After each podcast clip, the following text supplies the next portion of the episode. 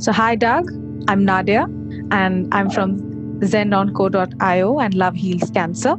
We guide cancer patients on adopting integrated oncological treatment approach. We help them find the right balance between mainstream t- treatment and complementary treatment approaches, right? So we help patients with our team of oncologists, nutritionists, lab experts, and other healthcare professionals so that they can improve on their treatment outcome for this patient, right? So we also help connecting patients and other cancer warriors who have gone through such a journey and in addressing their queries uh, through such videos, we make sure that other people who are watching the video benefit from it. They take take home value with it, right? And I'm so glad I'm here to share this inspirational story of yours with the world. And I'm going to leave this podium out to you to tell the world what you've been through. And that's it. That's after you. You can take it from here. So. Sure. Thank you. Um, so my name is Doug Dahlman. I live in uh, I live in the U.S. and I'm currently 51, and I was diagnosed at 40 with stage three rectal cancer. Right. Uh, obviously, it was a big surprise. It was, um, you know, diagnosed at stage three because uh, symptoms had gone misdiagnosed for right. years. There was bleeding that some nurses and some other health professionals thought might be something else. And it really wasn't until I had a, an annual physical when I turned 40 that they discovered the tumor. Okay. And so that was pretty shocking. And that led to a, to a year of treatment. I went through uh, radiation and chemotherapy for uh, about a month and a half before surgery. Okay. And then I had a, you know, a pretty major surgery. I had a, a colostomy um, and a tumor removal uh, in June of that year, and uh, then it was the rest of the year was going through some post-surgery chemo, which was was pretty difficult, and that ended in December. So from January to December of 2010, hmm. uh, it was pretty much 100% occupied with uh, dealing with cancer. Okay. And it was, uh, you know, was, I was a pretty healthy and active guy, and that was um, you know, a lot of, uh, uh, you know, that, that helped me a lot through treatment was being, having been otherwise healthy besides cancer. And uh, after cancer, you know, I, I used, uh, you know, health and uh, being active, trying to stay and getting back into physical shape as a way wow. for, you know, to motivate me to get back out there and just kind of try and live my best life. Yes, you're a fighter. So, yeah. Yeah, I tr- you know try. Mm-hmm. I think everyone everyone's a fighter when they're when they're faced with uh, these kind of circumstances. Um, so you know, afterwards, I you know I got back into shape, and um, one thing I did when I was coming up on five years out of being diagnosed, five years is a kind of a pretty big milestone. I wanted to challenge myself oh, yeah. physically you know, to do something that was kind of out there, something I knew I could fail at. I really had a, a little bit of a risk. So I picked this crazy goal of uh, doing a physique competition. So I did all this dieting and all this training, and around my five-year anniversary, I I went up on entered a local physique competition. You know, nothing fancy, but it was a local a local thing, and it was fun you know, I got some photos of me being in great shape with my spray tan, and you know, it was fun. It was fun. It was a lot of work, and I accomplished my goal, which was to, uh, you know, just overcome these me challenge that for myself, a challenge that would have been um, pretty audacious even before I had cancer. And again, just to show you that a cancer diagnosis and getting through cancer is no excuse to keep on doing the things that you were going to do with, with your life. Absolutely. You know, I, one thing I try to tell people who are newly diagnosed are, um, you know, write down a list of all the things you were going to do with your life anyways before cancer, then just go out and do them. There's no reason why cancer can stop you. And, you know, part of my advocacy work that I do is not just for cancer survivors, but for people have who have ostomies as well And, yeah. uh, you know, some people hear they're going to have a colostomy, and that's, you know, terribly upsetting and understandably so. Everyone is pretty upset when they first hear that news, but I'm, but I'm here to tell you it's really not that big of a deal. And mm-hmm. you can do everything that you, again, everything that you wanted to do, you thought you wanted to do with your life before cancer, before an ostomy, uh, you can pretty much do it afterwards. Absolutely. So, yeah, yeah. So that was great. That was a fantastic goal. And uh, after that, I got back to to uh, the outdoors and backpacking. And in 2018, wow. when I had an opportunity between yeah between jobs, I I set out on the Pacific Crest Trail, which is a 2,500 mile trail from Mexico to Canada. And I got about 900 miles through it before my foot gave out, and my body kind of gave up. Uh, couldn't finish the whole thing, which was too bad, but um, it was a fantastic experience for the amount of time that I was while I was on the trail. Wow. And, uh, you know, since then, I've gotten a bit involved in the Colon Club, which mm-hmm. is a US based, uh, again, colorectal cancer advocacy group. They put out an annual uh, publication. It used to be a calendar every year yes. that would feature young survivors with colorectal cancer. Mm-hmm. And I was in that calendar back in 2013. Uh, okay. Uh, they now do a, a magazine featuring, uh, you know, the same 12, same number of people, 12 people, and tell their young survivors and tell tell their stories. So it's uh, it's a great publication. I'm on the board of that uh, organization, which is uh, very rewarding and very, you know, it's a, it's a great group of people. And, um, and in the last few years, uh, and very, very much so in the last six months, I've, uh, uh, when I was a few years ago, I met somebody who also had colorectal cancer, mm-hmm. uh, Sarah uh, DeBoard, and she was stage four. And um, uh, she passed away about a month ago. Mm-hmm. And the last um, what is it now? It's August. So since January, I've been her primary caregiver as she went through hospice. And uh, so I've gotten to see, you know, not things not just from a from a, a cancer patient standpoint, but from a primary Caregivers. caregiver standpoint. Yes. yes. And that's, uh, you know, it's um, it was quite the experience to uh, and and uh, really uh, for me an honor to be able to do that and take care of someone in their final months. Um, she has two young boys, so it was you know juggling between. It's a difficult job, you know. You have, and because I had been through cancer myself, I you know I could relate to some of what she was going through. Certainly not the mental aspect of facing the end of life, but uh, taking care of her and taking care of her two young boys uh, while at the same time trying to stay afloat in my job. It was, uh, you know, pretty challenging time, and then you throw a pandemic on top of it, makes it even more difficult. You know, people you might not, who would otherwise stop by to help you out, to help your kid, help, you know, take care of their kids for a little bit.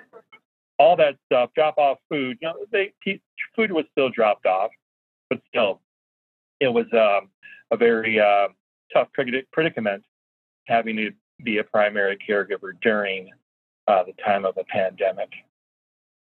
Yeah. But um, uh, so that, you know, as I mentioned, Sarah passed recently. So um, uh, my role as a caregiver is over, but um, still very much, um, there's still a lot of, uh, you know, aspects to that that linger on. You know, grieving for someone and help, and still continuing to take care of her kids and staying in their lives. So, um, yeah, the, the, the being a cancer primary caregiver is no joke. Uh, there's a lot you got to stay on top of, and it can be just as uh, draining and just as worrisome and stressful as, in some respects, too, as being a, a can cancer I can I just well. can I just cut in there and tell you that sure. uh, uh I must say that uh, you you you're i know she's passed away um, a month back and it's you're still grieving. I know that. I'm really sorry to hear that. But you're still in her honor having her children and taking care of them. And you're you're i mean reliving her memory which is the most beautiful thing i'm seeing here right now. I must tell you you're a really good man. You don't have to do it but you're doing it. So no, no, it's it's believe me, it's my pleasure. And you know, her her ex husband has her kids now, and um, as I move back to my hometown, I'll you know I'll be in their lives, you know, whenever I can. But um, it's it's a different dynamic, and uh, you know that's what you do. Yes, that is that is you did the right thing always, always. But I'm so honored to have you know have this interview with you because you have been through it yourself you've been a caregiver as well and it just tells me how much of strength that you, you possess as a person. It tells me so much about you that you're just not willing to give up. You are just not willing to let it you know take over you. And that talks to me so much about your mindset and the attitude you carry with you sir. I have to applaud you for that. I really have to applaud you for that. I really do. Really do. And more or less i, I can imagine what chemo would have done to you. And can you tell us more about your chemo experience just a second yeah so um, the chemo i had leading up to surgery was um, it was uh, 5-FU pretty basic stuff and then just radiation to my pelvic region so the there wasn't much in terms of side effects okay. until the very end of treatment. I think it was a 45 day or 30 day course of uh, chemotherapy and radiation. All right. Uh, I tried to stay very active, and I think my um, it was some fatigue at the end, and then just uh, the cumulative, just some soreness in that ver- in that region, some burning from the from the uh, radiation, which was painful, and and some cumulative fatigue. Uh, but it wasn't that bad. Uh, so we rested, gave my body a break between the chemo and radiation before surgery happened, uh, and then the surgery happened, and then after that, surgery was uh, was a was a real big thing for me. It took me a long time to recover. Uh, a lot of you know, a lot of pain. Took painkillers for quite a bit of time, and so we took a break after surgery until we started up um, some additional chemo. I think it was FOLFIRI. And that was really difficult for me to go through. Uh, for me, it was a lot of fatigue. Uh, it was like a three week cycle. You would take the go in for an infusion and then take some pills at home over two weeks. Then you get a one week off, and you could use that one week to recover. And you know you'd recover a little bit before the next round started, but you felt a little bit worse every time before the next round started. And I was definitely counting the days until that treatment was done. Yes. It was only 13 rounds, and I was very excited to do that. Uh, Sarah went through a year of that. I only went through several months, and okay. she tolerated it. Maybe she was just stronger than me, but she she really. But knowing that she was going through the same chemo treatment that I went through, uh, allowed you know allowed me to sympathize a whole lot more Wow. With what she yes. was going through, and also to see how you know strong she was in dealing with that. More of empathy, so I would me, say. Yeah, yeah, definitely. Uh, you could actually understand what what they were going through, um, and so the the side effects of that chemo, like I said, was just just a lot of lack of energy, and fatigue, and lethargy, and it was I was not as good mm. after surgery in keeping in shape and active as I was before surgery. I just had to get off the chemo until I could really get back at uh, being physically active again. Yes. And as far as I can see, and as far as this conversation is going, I completely understand that you're a very physical active person. You cannot, yeah. uh, you cannot get yourself to just sit in one corner like that. I mean, no, no. I, I, very I sportive. The challenge recently, but um, you know, I'm, I'm eager to get outside a little bit more. Now. I myself, I'm like that too. a little bit more to do that, yeah. Yeah, so I completely get your point. And the pandemic, like we said before, doesn't help. Yeah, we're all stuck in our houses. I myself am stuck here. I'm in Mumbai, by the way, India. So um, hmm. it is it is still the same thing. Yeah. Like, we're all stuck right. in our houses. Yeah. So um, yeah. coming from that uh, going through such a situation where one has cancer and being of someone who is not really used to being in a place and being stuck to a bed maybe and having to go to therapy and uh, doing all of that and finding themselves weak i completely understand being a very sportive person. You know it would have taken a toll on your mindset. It would have taken a toll on your attitude your outlook is life in general all of a sudden right um, could yep. you explain to us how uh, how your life was before cancer, how it happened through the cancer stages, and then how it happened right now? Could you just guide us in terms through? of just mindset and in in terms of of your mindset and in terms of your lifestyle? Yeah, yeah, no, um, you know, I think uh, I can just just distill all of that down into well, you know, when I was I was in a little bit of a rut before I got I got cancer. Um, things professionally weren't going very well, mm-hmm. and um, I think that had a lot that you know, a lot of anxiety with work. I think had a didn't help with uh, cancer, getting cancer. Uh, when I was going through cancer, it right. was kind of in some ways a relief because life became very simple, very focused. Yes. Uh, you're just worried about surviving mm-hmm. and making it through the day. Mm-hmm. You're not worried about all the the day to day real life things yes. that are you know that you deal with, career and you know just just everything else with life. I was just focused on surviving and getting through cancer. I like how you. So you know, once you once you make it through, in my case, you know the one year of treatment, you you know you slowly start to re-inject yourself back into real life. And and for me, my biggest fear was to just be dropped back right onto the same conveyor belt, you know, rat race of life where you're worried about career again and uh, just again all the all the other pressures that people put on themselves to do everything they want to do and um, life in itself slowly, is stressful. You know, I think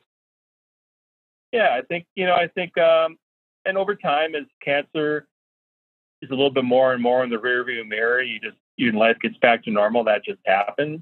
That you're mm-hmm. caught up on some of the same stuff that you were before, and you know, but that's you know, I think there's just some real life stuff that you have to you know you have to accept, and you can't always live like a cancer patient and have that kind of singular focus on just surviving, you know, for your entire life. So, but one thing I did take away was to um, you know make more time for myself and take advantage of the opportunities to do fun things with family and friends and have adventures and uh, you know when those opportunities come up take advantage of them so it's a little bit more of living life in the moment you know it's not like i'm eating you know, buckets of ice cream every night because I think that's how I want to live in the moment. But I'm not going on, you know, I'm not going on vacations forever and ever. You know, I'm I, there's real life things that I have to do, but you know, you you realize what you want to do in your life, and that tomorrow is promised for nobody. Uh, certainly, you know, you, you're looking mortality in the face as you're going through stage three cancer. You're worried about surviving, and you I've been involved in the colorectal cancer community for you know a good number of years now. And you see a lot of people who are a heck of a, a lot younger than me who didn't survive, um, and you know they didn't get to do all the things that they wanted to do. So when those opportunities arise, I, I take I take them. Yes, and uh, some mm-hmm. opportunities uh, you create. Um, you know, in 2018, uh, 2017, I was kind of not too happy with my job, and so I I made a plan one year from then to uh, quit and then do that that Pacific Crest Trail hike. You know, um, and, and, that was great, and uh, that allowed me to move back home to be closer to friends and family, and you know that that's more important to me, and that's probably something else that has come into focus going through cancer is you realize you know those things that are important to you. So um, I'm in a much better job now. I'm I'm where I want to be, and uh, so things are are pretty good. And uh, like I said, think cancer gave me the um, the courage to, or the wisdom to realize that life is short. Tomorrow's promised to nobody, and then you know from that, the courage comes to uh, to make those big changes that you need to make. I mean, look at you. Look at look at this conversation. It's so positive. It's so. I mean, I can feel your positivity all the way here. I mean, we're so far away in distance, but still, look at you. I I love the way this conversation is going. I just love your energy. I love how positive you are today. How positively you're talking to me about a situation that people are, you know, see they dread that situation. I mean, most of the people, the minute they hear they have something called cancer, it's like, no, this is the end. I mean, what would you have to say to people like that? Well, you know, there I, I have run across a lot of people who are um, they out of fear or for whatever reason they uh, they they have a very negative attitude. Exactly. Um, and you know, I think I, it, you know, when you, you first get that diagnosis in your life, your so diagnosis, your life is turned upside down. But um, you know, I think you've got to, you know, just um, find put a healthcare team together and ask them a lot of questions and all your questions. A lot of fear comes out of uncertainty, mm-hmm. and so you get your getting your questions answered by professionals is helpful and goes a great way. Mm-hmm. Um, if you're the kind of person that was worried about everything and then you get cancer, that's you know, that's going to be a challenge for yeah, sure. It is. It is. Uh, so I was talking more of the lines of people who aren't able to find this positivity that you have like yeah. how how did they cope? How would i mean we're all brought up in different ways all in different societies different ways of seeing life and different ways of per- perceiving things i would say. So um a majority of the people would like i said once they once they have a professional tell them okay um, you have cancer and this is what it is. Um, rather I mean, how do how do your caregivers, how do your family, how do friends, how do other people support you where, where you have the freedom to lean on them? You have the freedom to take their support and be okay. Yeah. Yeah, yeah. I mean, I think you got to lean on other people, and um, it's it's, um, it's tough on people who are around uh, a cancer patient like that because uh, they, you know, they they have to give and they have to provide support, and that can be draining mm-hmm. if uh, the person is the kind of person that is never reassured or they're always um, worried or scared. Exactly. And uh, you know, I'll be honest. I think there's some people who who just like the attention and you know, there, this, this may sound um, not the best, but I think there's a small number of people who, when they get a cancer diagnosis, and the, the fear and they, they kind of use that cancer diagnosis to get a little bit of extra attention. Right. And they and they you know they yeah. it, it's it's a more of a social media thing. You know, woe is me, look at me. Okay. And um, I think that's kind of a negative thing when people do that. But you're not going to, you know, people will try and be supportive, but they don't necessarily take the support. They keep uh, putting out a "woe is me" um, attitude, okay. and that's that's difficult to overcome. Uh, I don't know what to say to that. I think I've seen those people who just kind of stay in a negative mindset forever and ever, mm-hmm. um, and that's that's not good. Um, you know, if you, I think uh, positivity is something that's important. Um, it does affect, you know, your body, how you uh, look at things, look at the world. And if you're dealing with cancer and you're always down all the time, I think um, that doesn't help. Um, so I think people, I think the resources out there, I think people who have who who who initially respond that way, they will go out and try to seek help yes. and look to others for support. But you know, in, in some respects, it's up to them to uh, to own being positive. Yes. Uh, you got to silver lining. You know, it's cancer's cancer's a raw deal and it sucks, uh, but people make it through it. You know, and the, if the statistics are are what they are. If you're facing stage four cancer and you see a five year survival rate of 15%, well, you know, that means 15 out of 100 make it past five years, and maybe you're one of those 15. Exactly. Now look at Sarah. She, she survived for over nine years with uh, stage four. So she was an exception. And, you know, those are just statistics. You gotta, you've got to look for something positive and it's out there. If you look for it, you find it. Um, Said it. And uh, whatever situation you're, you're faced with, you, you, you make the, you, you make the best of whatever time you have. Amen. If you really are in a terminal situation, that's horrible. That's terrible to get that out of the blue. But uh, I know people who have gotten a diagnosis, a terminal diagnosis, and they're gone within a year and a half, and they do amazing things, create memories, and you know this, they do everything they can to live as much as they can in the time that they've got. Yes, yes, that is that is exactly the outlook that I mean, we're trying to give people who are watching this video as well. So, um, with respect to you, I would like to ask you more about your caregivers in the hospital, your doctors, your family. Your, uh, who else was there as part of your caregiver system? Um, you know, when I was going through cancer, um,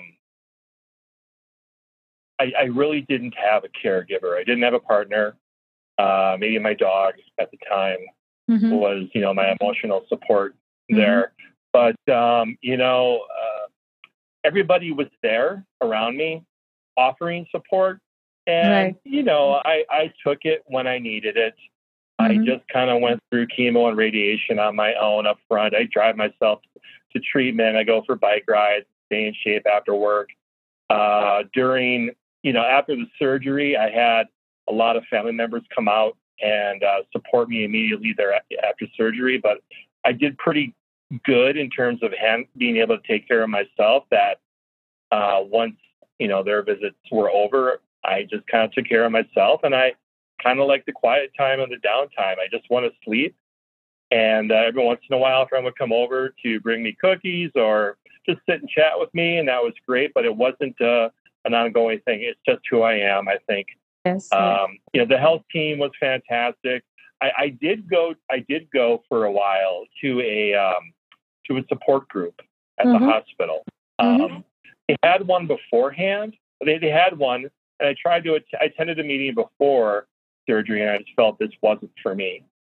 And mm-hmm. then after surgery, I went again, and I'm like, wow, you know, I, really do need this because I had to mentally adjust to life with a colostomy, and that was kind of a big deal. Yeah. That's a very big you know, I think my recovery physically um, was a lot quicker than my recovery uh, mentally mm-hmm. and emotionally. That, that took years for me to become comfortable with my my stoma, and uh, going to that support group uh, really really helped. Really, so helped. that was probably you know from a caregiving thing, but I didn't have any any family in the area, and mm-hmm. I had some you know friends uh, who would stop by. So, it, uh, you know, I I didn't have a very traditional uh, caregiver support network. Right, right. But the community, I mean, to realize that there are other people out there who have gone through whatever you've gone through.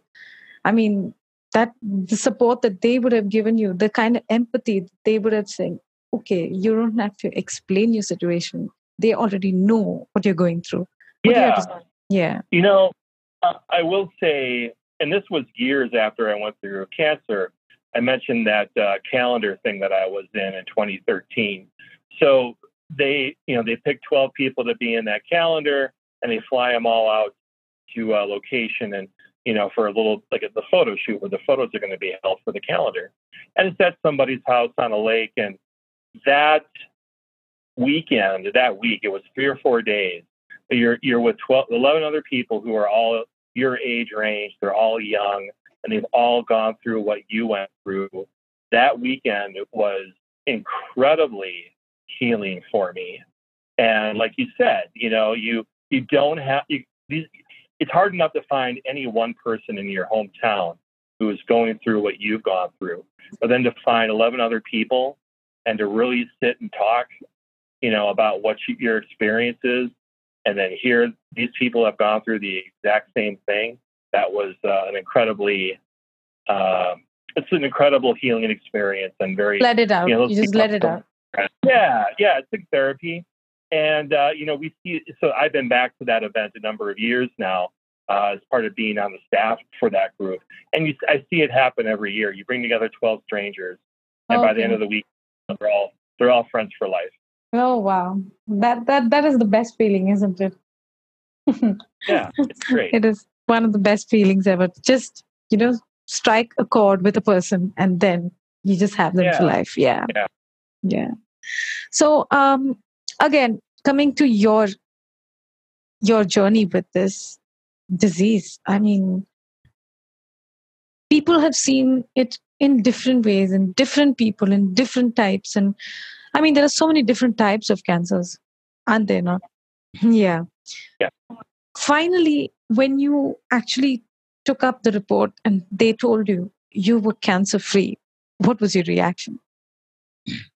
Oh, well, you know, pretty elated. You know, you're you get that first scan after um, surgery and you're, you know, no evidence of disease and it's great. You know, it's you don't realize how stressed out you are until after you get the results and you get yeah. this huge wave of relief come over you. But, you know, it's five years of blood tests and scans and colonoscopies and it's really only until, to me, five years out, uh, you know, when they say, okay, we're not going to monitor you anymore, that you really feel like you've you've escaped. Mm-hmm. And um, and that's wonderful. But everybody, myself included, you know, you're you're used to playing with a safety net, and now that you're not being watched, you're and being tested, you worry about cancer coming back and not being caught early enough. But um, it, it, it, it's tough to let go of that security blanket.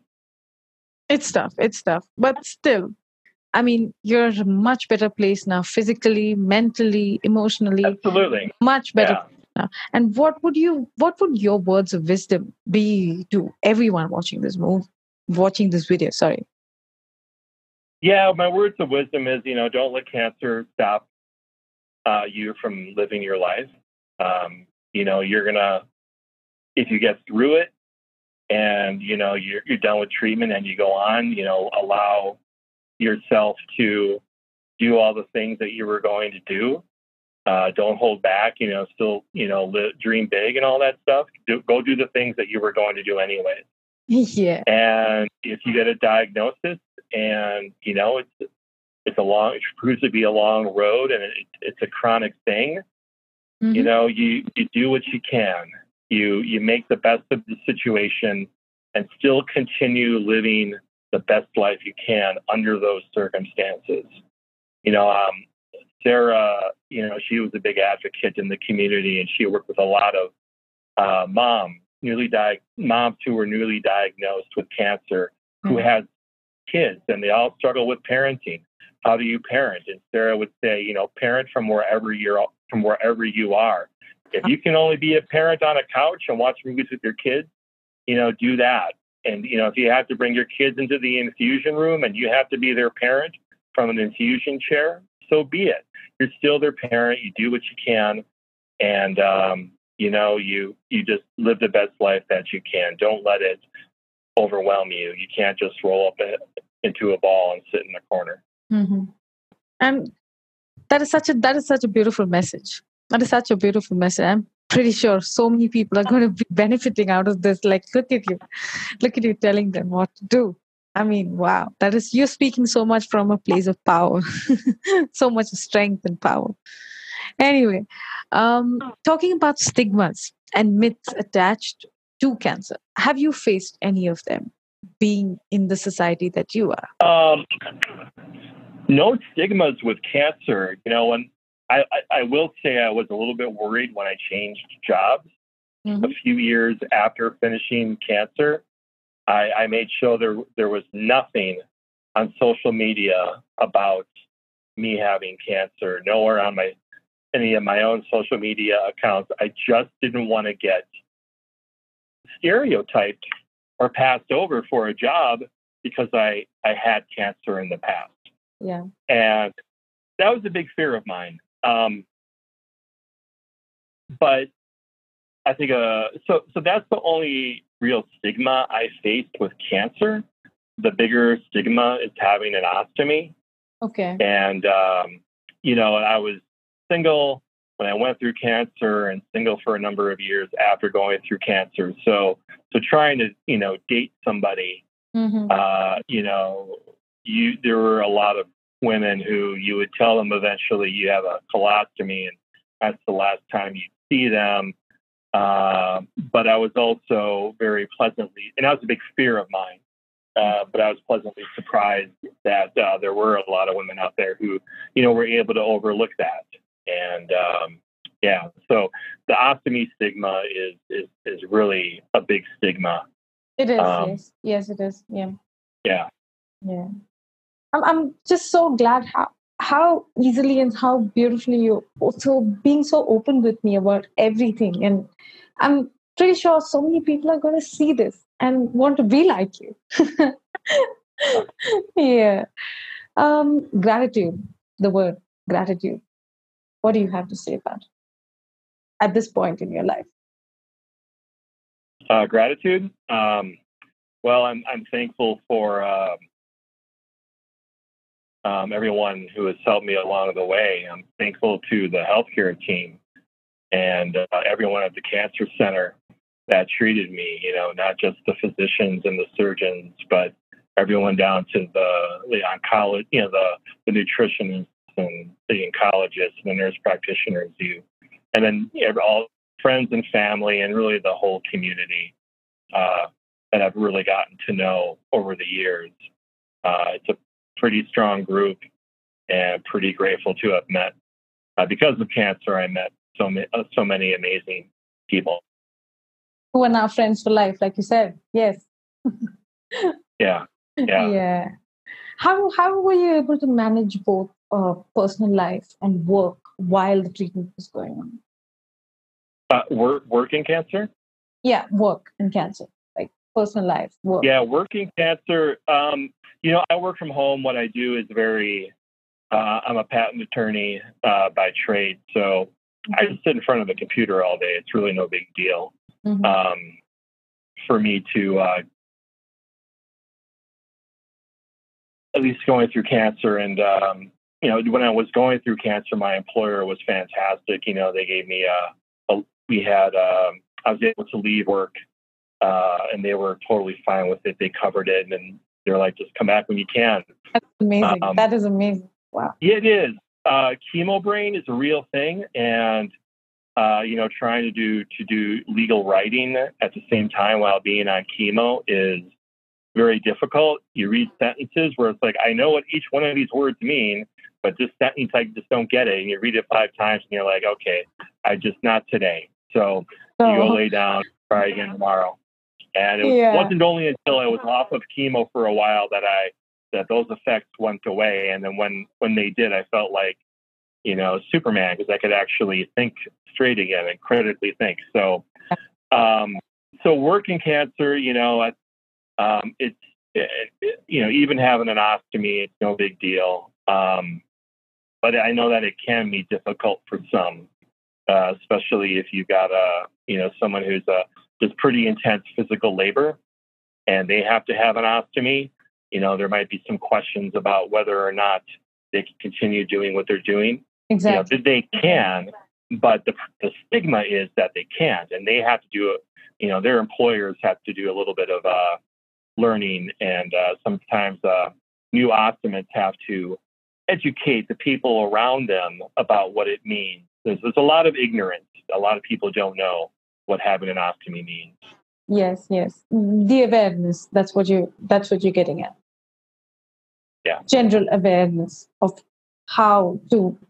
Because generally speaking, I've heard a lot of people say that when they go to a store, people just. I mean, when you're going through chemo, there's a lot of bodily changes that you can see that oh, this person is different from the others, and people generally tend to ask or point out those differences. Um, I mean, Yeah, I, I, I didn't experience that personally. It's, um, I already had no hair going into chemo, so it wasn't like I had a lot of hair to lose.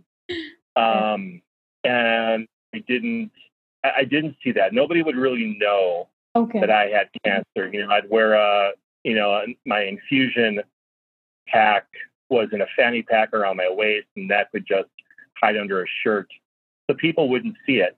But I, I see it a lot more with women. You can see, you know, when you're with somebody who is going through chemo, and they're wearing some kind of headpiece. I've had people come up to them and say, you know, I'm sorry to to bother you, but you know, I'm guessing you're going through cancer, and they'll they'll offer them some words of encouragement, okay. and that, and, which is fantastic. And usually, it's other female cancer survivors who go up to a who they can tell is a woman going through treatment, and they yes. offer them words of encouragement and support. So that's that's fantastic when you see that happen um, I don't see too many negative experiences, and mm-hmm. I haven't been um, the subject of any of those myself. Wow, that that really is great. That is, I mean, that will really put you in the mindset that you are today. Like, uh, because there are so many others who have told me this. So, I mean, you're lucky that way. I would say. Yeah, um, yeah, yeah. Coming to self-examination, how important is self-examination what do you look for what do you expect to find the because we have people going to the doctor because they had a small stomach pain and landing up with cancer maybe constipation landing up with cancer something so small right. so what what would you say what do we observe on our body how can we self-examine ourselves the best way possible well, for, for colorectal cancer, you know, there's a certain number of symptoms that should be clues that something is something wrong is going on. Uh, mm-hmm. the biggest is uh, blood in your stool or blood in the toilet bowl. You know, if you see that, that's that's not normal. And I can't tell you how many times I've heard the story where people have that going on for a long time, and they, and myself included, they feel that oh, this is just normal for me. Blood is not normal. So if you have that, go in to your, you know, go get checked, go get it checked out. Um, you know, if you're experiencing uh, rapid weight loss, that's a symptom. Um, if you, you know, if you feel constipated and haven't gone for a few days, that can be a tumor blocking, you know, the the intestine. Mm-hmm. Um, so those are things to watch out for. And you know, that's a self, that's, you know, you, but you can take yourself and you can make that doctor's appointment, but that's just the first step. You have to, if you're not getting the input from your physicians that you would like to hear, or they're not offering the diagnostic tests that mm-hmm. really are needed in order to diagnose colorectal cancer, go find somebody else. You know, you're the patient, you're paying their salary. Exactly. So you're driving the bus, you you're leading the team, and you know you can take them off your team. Go find another doctor. Um, you know, I can't tell you how many I know how many people who who were uh, who were uh, diagnosed with a later stage of colorectal cancer because of the delay in diagnosis. Timing uh, is very important. Timing. They're like, you're just too young. It's not colorectal cancer. It's got to be something else, and they just mm-hmm. they just blow them off. And that's something that you can self-examine all you want, but there's a, a, change that needs to occur in the mindset of uh, healthcare professionals that you know colorectal cancer can happen to anyone at any age, and they need to be thinking about that. Yeah. Yes. Absolutely. I completely agree. Coming to my final question, and um, you know, I would. What are, what are the lessons you've learned through this entire experience, and how would you sum it up? for all of us watching?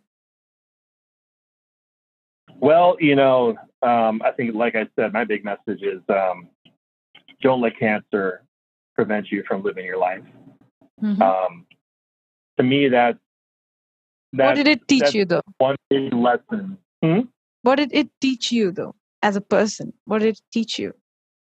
Well, it taught me that um, you know you, you gotta you gotta take care of yourself, and uh, you got to be aware of symptoms and you you you know you you are the one again driving the bus when it comes to healthcare.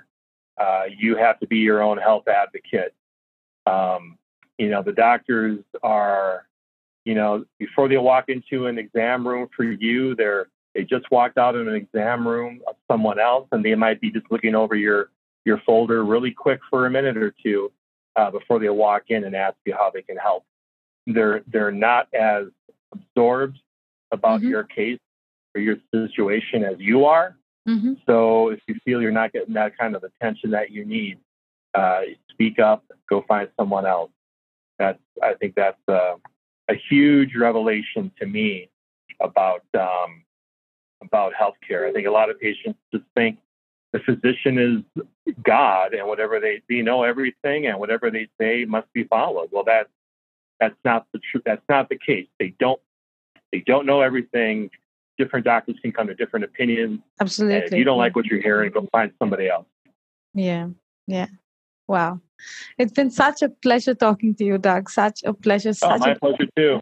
Such an eye opening conversation here. I mean, I learned so much myself. I cannot imagine how many people out there watching this video might just learn all their queries being answered by someone who's a caregiver as well as a patient. Like you've been both and you've seen both sides of the spectrum. I mean, that is just a lot of experience for one person.